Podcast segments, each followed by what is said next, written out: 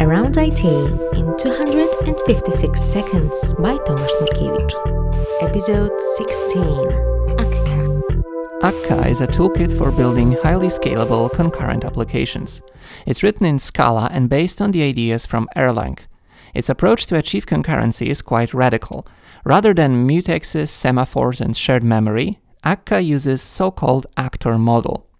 Actor is a small stateful object that doesn't expose traditional methods.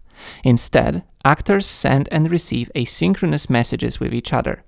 There is no other way to interact with an actor. If you want an actor to do something or give you some information, message passing is the only way.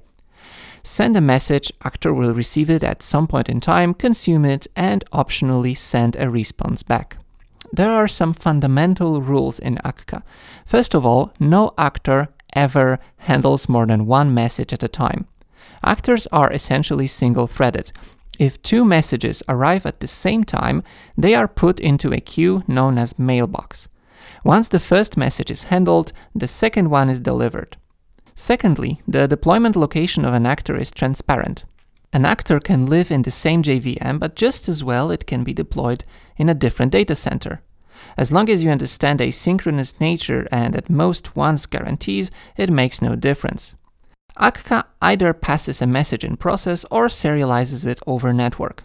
This feature allows scaling out Akka applications without changing a single line of code. I said that actors are single threaded. As a matter of fact, you could implement Akka by creating a new thread for each actor. But that defeats the purpose of this project.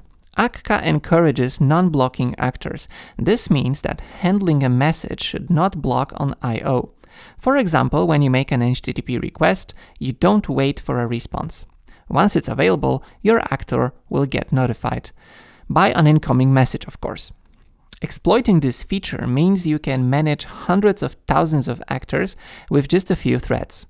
Ideally, matching the number of CPU cores. An actor per request or per user is not unusual. Memory footprint of an actor is measured in kilobytes, a thread is more like a megabyte. If you must block inside an actor or your workload is CPU bound, Akka is there for you. A special load balancer dispatches work in between multiple instances of your actor class. And guess what? These instances can be scaled out onto multiple machines as well. Another fundamental concept of Akka is fault tolerance. Have you tried turning it off and on again? Akka is all about that. When an actor crashes with an exception, by default it's restarted. Chances are a fresh instance will recover. But it gets even better. Actors form a hierarchy. Optionally, when an actor crashes, its parent and all siblings can be restarted as well, just in case. This can propagate further up. I worked on an Akka cluster deployed on thousands of machines distributing financial computations, and it worked great. However, the programming model is quite unusual. That despite the fact that it's so close to original concept of object-oriented programming as described in Smalltalk. It can do wonders in terms of scalability, but maintaining a large code base can be challenging. Also, troubleshooting Akka, even on a single node, is not very straightforward.